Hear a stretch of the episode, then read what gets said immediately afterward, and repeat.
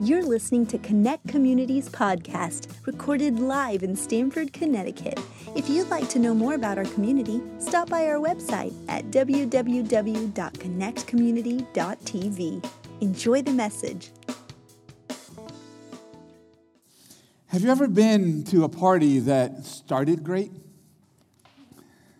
It started great. You get there, the music is awesome, the appetizer is delicious, and you build your hopes up, and you go like, man, this is going to be amazing, and then comes the radish salad. And you go like, oh, man. And uh, the main course is not as delectable, and then by the end, you find yourself in the corner holding a plate of angel food cake, and they're playing Michael Bolton. And you're like, what happened? What happened? How about a movie? It started great.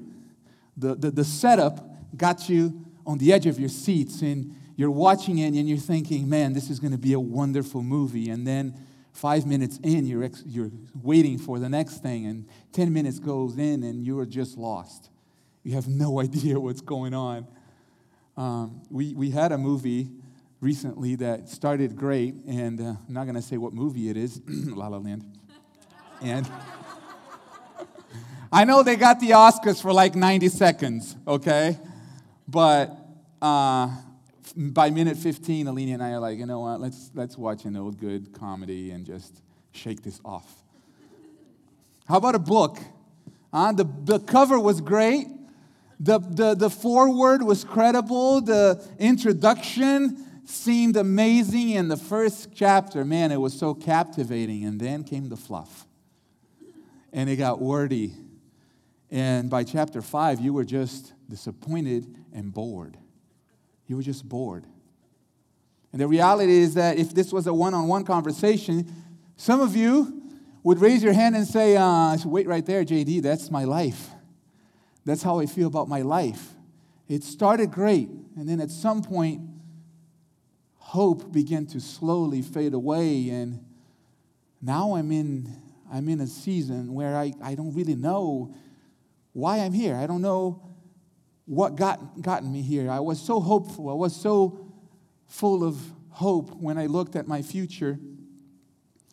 And what that does is sometimes we get to a mentality of the best is in the past. Now, we all hear that life is full of ups and downs. And we love the ups. We want the ups. We don't like the downs. We despise the downs. We want to stay in the ups. We want to invest our lives in the ups. In fact, we want a God that can keep us on the ups. We want a God that can keep us up, hold us up. And when life brings us down, or when life is not as up as it used to be, we brag on how up life used to be before. And the reality is that when we when, when life brings us down, when we go through a season where life brings us down, the natural tendency is for us to hold on to every memory on our way down, hold on to every past glory, to every memory of how good life used to be, just so we can offset the disappointment and the sorrow of today. And the reality is that life will bring us down. But to hold on to past glories, to balance what you're going through today, in a way, is holding on to the past, is trying to go back. And if you've been there, if you've been in a season where life used to be up, and maybe it's not as up as it used to be, or maybe you're in it right now, you feel like the up of your life is behind you. You feel like the best days are behind you, and you're in a season where you're not sure even how to get out of. I have news for you. God has saved the best for last. And that's the title of my message for you today. It doesn't matter what you've been through. It doesn't matter what you're going through right now. God has saved the best for last. He has newness of life for you. You see, sometimes we can live in an old glory mentality. We can live life in a the best is in the past. and now I just got to buckle down and live each day at a time. But there's a passage in Haggai verses two, uh, chapter two, verses nine, where it says, "The latter glory of this house shall be greater than the former, says the Lord of hosts. And in this place I will give peace, declares the Lord." I want you to understand this, that if you've been through something, and maybe you're going through something right now, this is a promise of God for your life. There is a latter glory that God has promised for you, and it's not going to be the same as the former. It's going to be better, greater. God is taking you up higher.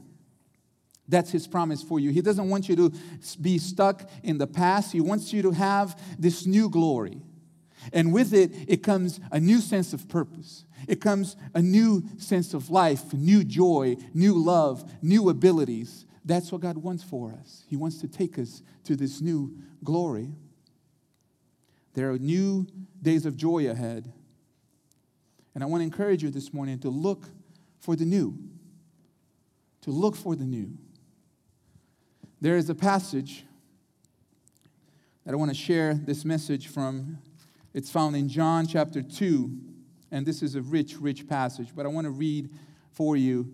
Uh, Jesus is at a wedding. He's invited to a wedding, and something amazing happens at this wedding. On the third day, there was a wedding at Cana in Galilee, and the mother of Jesus was there. Jesus was also invited to the wedding with his disciples. When the wine ran out, the mother of Jesus said to him, "They have no wine." And Jesus said to her, "Woman, what does that, what does this have to do with me? My hour has not yet come." My mother, uh, his mother said to the servants, "Do whatever he tells you." Now there were six stone water jars there for the Jewish rites of purification, each holding twenty or thirty gallons. Jesus said to the servants, "Fill the jars with water," and they filled them up to the brim. And he said to them, "Now draw some out and take it to the master of the feast." So they took it. When the master of the feast tasted the water, now become wine, and did not know where it came from, though the servants who had drawn the water knew, the master of the feast called the bridegroom and said to him, "Everyone serves the good wine first. And when the people have drunk freely, then the poor wine. But you have kept the good wine until now."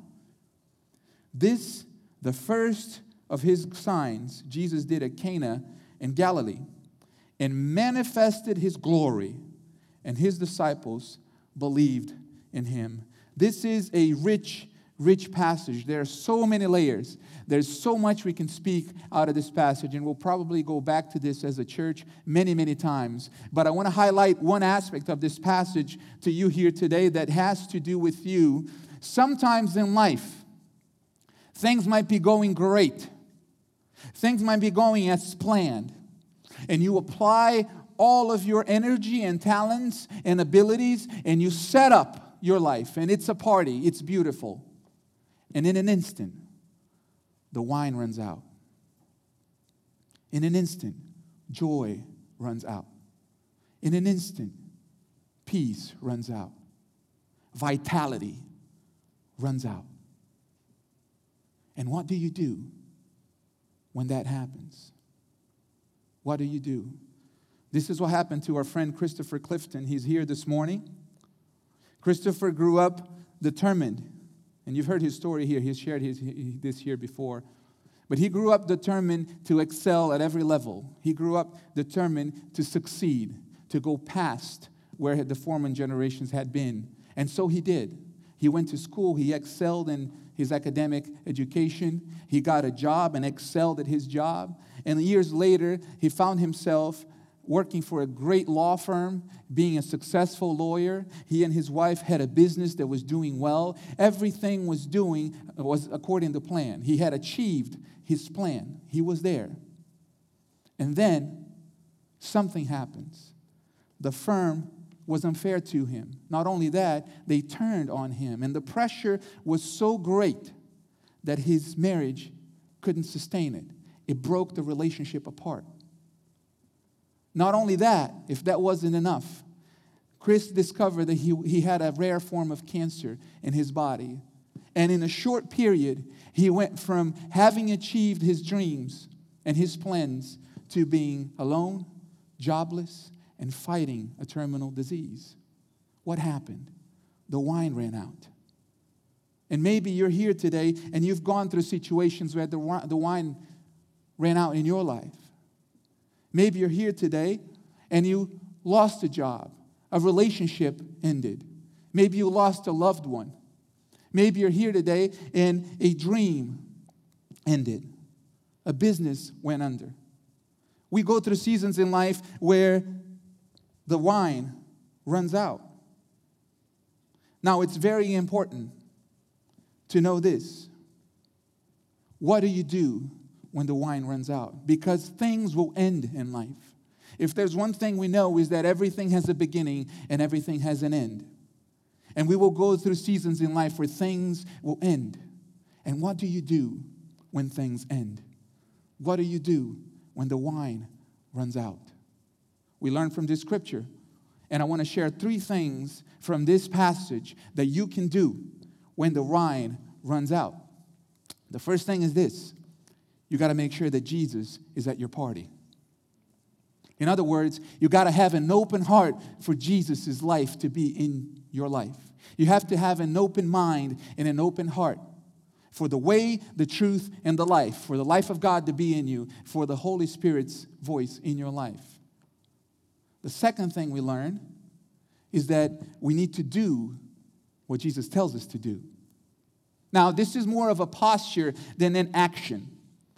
This is a posture where you come to realize that Jesus cannot simply be another person in your life. He can't be just another guest in your party. He can't be just another subject matter that you know of. He can't be just another thing in your life. In fact, doing what he says is the realization that you will not go through another situation in life where Jesus can look at where you are and say, it's not my business. I had nothing to do with that. That was not my doing. I was not involved in that situation. Doing what he says is a posture of saying, Jesus, you are invited into every single part of my life. Not only that, you're not only a guest in my life. You are the Lord of my life. What should I do? Tell me what to do, and I'll do it. And then comes the third aspect that we learn from this scripture, which is tied to the second, but it's a matter of attitude. If you pay attention to what the The servants did in response to Jesus' request, we can gloss over it and not realize what actually it took logically and logistically. This is the first century, and Jesus is at a party. Just think, think with me, with me here. Put yourselves in the servants' shoes. Jesus is at a party. Now, Mary is involved in the party to a cer- certain extent. Some people believe that she was related to the couple that was getting married because although she wasn't the host, she felt responsible for what was going on. So Jesus comes to Jesus, to, uh, Mary comes to Jesus and says, Jesus, the wine ran out. She feels responsible. And this was a huge, huge embarrassment for a couple to have the wine run out in their party. And she's trying to rescue this couple's reputation. And she asks Jesus to provide a solution. Now, the servants are there, and she tells them, do whatever he tells them. And what does Jesus do? He looks at them and says, you see those jars that are used for the Jewish rites of purification? You see those jars where people wash their hands and they wash their feet in? You see those jars where people are supposed to wash off all the dirt from their body? I want you to fill up those jars with water. Now, another aspect of this. Plumbing back in those days was not what it's cracked up to be today. A little plumber's pun there. Plumbing, there was no plumbing. It was buckets and it was wells. That was it. And what Jesus was asking these servants was to basically fill one hundred twenty to one hundred eighty gallons of water in these jars. It made no sense. Jesus, the problem is wine. Do you realize what's going on? What's going on, Jesus? Come on, man. The wine ran out, and you're going to ask us to fill up these dirty jars with dirty water? It makes no sense. And the reality is that sometimes Jesus is going to put you in situations that it makes no sense.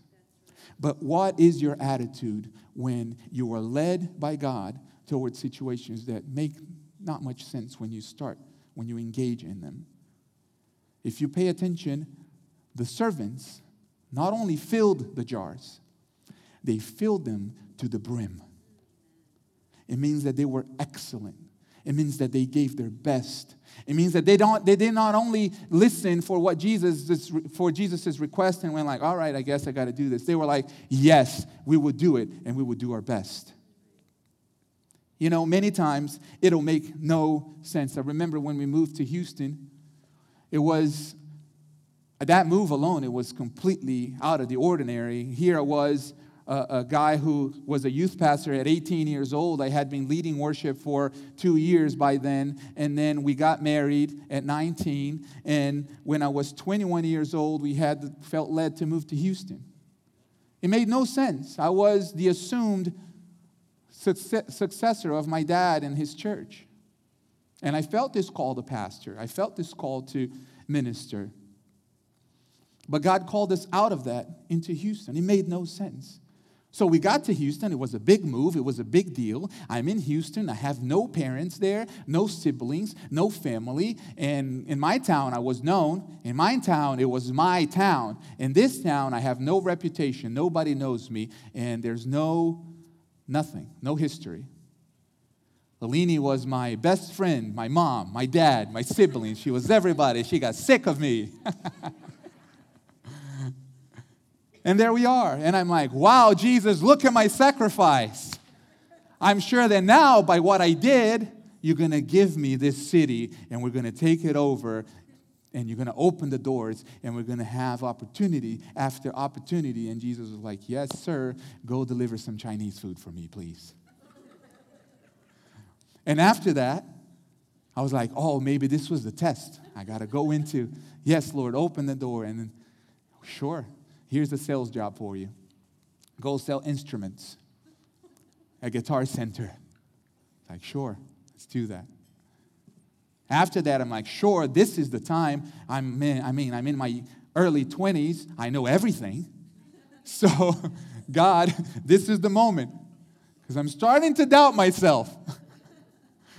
And he was like, here's an I T job for you. Like, what? It makes no sense. Why would I go from sales to I T consulting? It makes no sense. And then eventually I was hired at the largest congregation in America, not in the ministry, in the events department. It made no sense. It made no sense until we got to Stamford. Eventually we moved to the ministry and we ministered for a few years uh, with the young adults department. But when we came to Stamford, everything came together because my job as a salesperson taught me to start conversations with people I don't know and present something to them that they might need, but they don't know they need. And in my hometown, I didn't have the need to go meet new people. I knew everybody. But in Houston, at that sales job, I had to. I had to start conversations with strangers in order to pay rent. And that skill transferred here to Stamford to start this ministry. I T was so valuable because everything that you see online, podcasts, everything, we wouldn't be able to afford if we had to pay for this right here in Stamford. But because I spent so many years doing I T, I learned coding, I learned website, I learned, and everything came together. And working for the events department at the largest church in America is the kind of training that I wouldn't be able to get anywhere. Seeing how the facilities department work, how what the policies are for vendors, and learning about security, and learning about how to coordinate fifty different ministries, doing over eight hundred events a month in one building. And everybody thinks that their ministry is the most special one. And you have to make sure that everyone is accommodated happily. It was a set a journey that now it all it's all beginning to unfold and begin, beginning to be very useful. But what if I had a bad attitude? What if in my heart there was that seed of, no, God, this is not what you called me to do. I'm supposed to be a pastor, not a salesman, so I'm not going to take that job. See, it makes me think of David. Most of you know the story of David. But David, by some estimations, he was anointed king at the age of ten to twelve, between ten and twelve years old. He was a boy, and he was anointed king. He was told by Samuel that he would be the king of Israel. And then five to six years later, he is still taking care of the sheep. He is still running errands for his parents. And his dad calls him in and he says, David, I need you to take some cheese over to your brothers and their captains because they're staying with the army over at the encampment. And I need you to take some cheese to them and some grains so they can have some food. What was David's attitude? What? I was anointed king. What are you thinking? That I'm going to be your cheese errand boy? Come on. Say your highness. Say your highness right now. No. He, did, he didn't do that. What was his attitude? Yes. Scripture says in First Samuel seventeen twenty that David rose early in the morning and he went. He was eager to be excellent and to do his best. And if you know the story, you know it was that simple cheese errand that propelled, that gave David the, David the opportunity to become the hero of the nation. It put him in front of Goliath, and that was the moment where he became the David that we know. It started with the cheese errand. Here's the challenge for you and I. A lot of us get prepared for the glory days. We want the glory days. We want the promise of God. We want the latter glory, but are you ready also to carry the cheese? Are you ready to run the errands as well? Because David was ready for both. He was ready for the cheese, and he was ready for Goliath. You and I need to be ready for both. That means this, that tomorrow morning, when you wake up to go to school, to go to your job, when you wake up to do whatever you do, run your business, you wake up with the best attitude that you can. You show up on time, well-dressed, good attitude. You say good morning to everybody. You bless them because you're not working unto men. You are working unto Almighty God. And He's the one who holds your promise. They hold you back from a promotion. It doesn't matter. God has you on the palm of His hand. He has your future in His hand. You didn't get what you wanted, it doesn't matter. You carry the cheese with excellence because when the opportunity comes, you will be ready to slay your giant. Listen, God has called you for the latter glory, but are you ready to do what you need to do now with excellence? Are you filling your waters, your jar, your jars with water to the brim? This is my challenge for you today. Now, the reality is this. We will all go to a point in life, get to a point where the wine will run out. This happens to all of us. The wine will run out. And the temptation is to try to go back. We feel alone. We feel despised. We feel like the opportunities are not as great as they used to be. And we want the old wine back. We want the old wine back. And you're wondering, why does Jesus have me carrying gallons of water? Why is He asking me to fill up jars of water, dirty water? Jesus is not taking you to a wine that you had before. He's taking you to a new wine. He's taking you to a new glory. And that's what happened to our friend Christopher. He's here today with a better job, a better relationship, and cancer-free. Because he, yes, you can clap for that. Because the moment the wine ran out in his life, what did he do? He ran to Jesus. He said, Jesus, I need you. I need your grace. I need your love. I need your direction. I need you in my life. And I will do whatever you tell me to do. Jesus, I need you. The moment he said yes to Jesus and he began to fill his jars with water, things begin to turn. And the same is true for you. I want to light a fire under you this morning, that you may decide that you will not die until you have experienced the latter glory. That you will not go another day despised, depressed, afflicted, sad, wishing you had your own old wine back. But you will look forward to the new wine, and you will do what God has called you to do with excellence, knowing that He will provide the wine. So here's a question for you this morning. Have you invited Jesus to your party? Is He part of your life? Is He present in your life? Some of you might say, no, J D, I can't. I can't have Jesus in my life right now because my party is a mess. I don't have wine to give Him. In other words, my life is not organized. I'm not ready for God. I have to take care of some certain certain things before. I have to straighten my life out before I decide to have a relationship with God. No, no, no, no. You have it backwards. Jesus wouldn't even take your wine if you gave it to Him, because He is the giver. He is the rewarder. And He wants to give you His wine. And you will discover this. His wine will not only satisfy you with a kind of joy that you have never experienced, a kind of peace that you have never had in your life, but His wine will never, ever run out.